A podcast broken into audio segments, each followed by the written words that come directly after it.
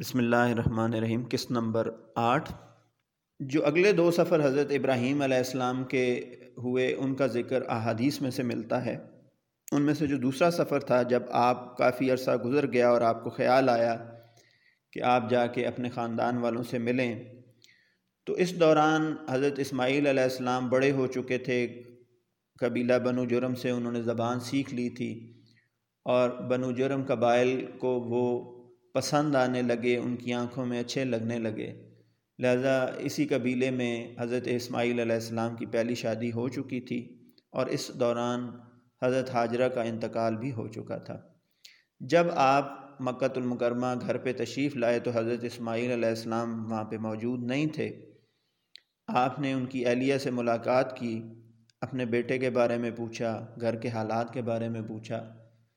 تو حضرت اسماعیل علیہ السلام کی اہلیہ نے تنگ دستی کا، تنگ حالات کا ذکر کیا.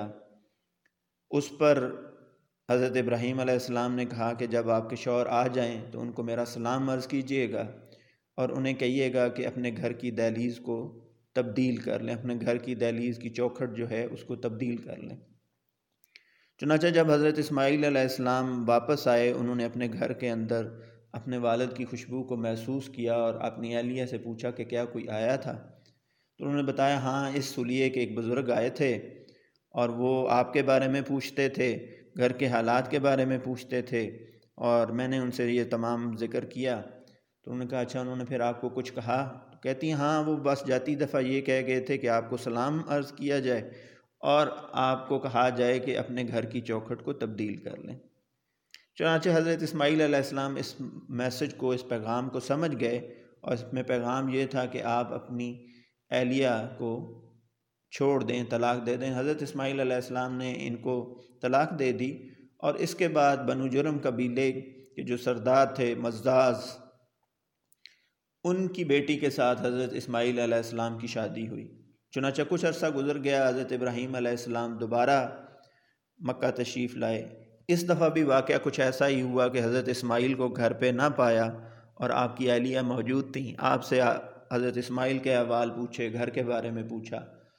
تو حضرت اسماعیل علیہ السلام کی ان دوسری اہلیہ زوجہ نے اللہ تعالیٰ کی حمد و ثنا بیان کی اور اللہ کا شکر ادا کیا.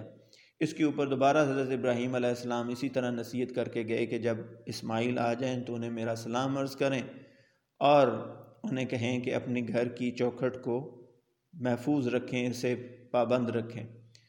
چنانچہ ان کی اہلیہ نے دوبارہ یہ واقعہ، یعنی دوسری اہلیہ نے حضرت اسماعیل کے آنے پہ یہ واقعہ ان کو بیان کیا تو وہ سمجھ گئے کہ ابا جان کی طرف سے یہ اشارہ یا حکم ہے کہ اس شادی کو قائم رکھا جائے. حضرت اسماعیل علیہ السلام کی اس دوسری اہلیہ سے بارہ بیٹے ہوئے اور یہ بارہ کے بارہ جو بیٹے تھے ان سے بارہ قبائل نے جنم لیا. اور شروع میں یہ قبائل جو ہیں یہ مکہ المکرمہ کے اندر ہی پروان چڑھے، یہاں پہ بلے پڑے، لیکن بعد میں ان میں سے کچھ قبائل جو ہیں وہ مکہ سے اور ممالک کی طرف ہجرت کر گئے. ان میں سے دو کی تفصیلات ملتی ہیں جو ہم اگلے درس کے اندر اس کے اوپر وضاحت کریں گے. السلام علیکم ورحمۃ اللہ وبرکاتہ.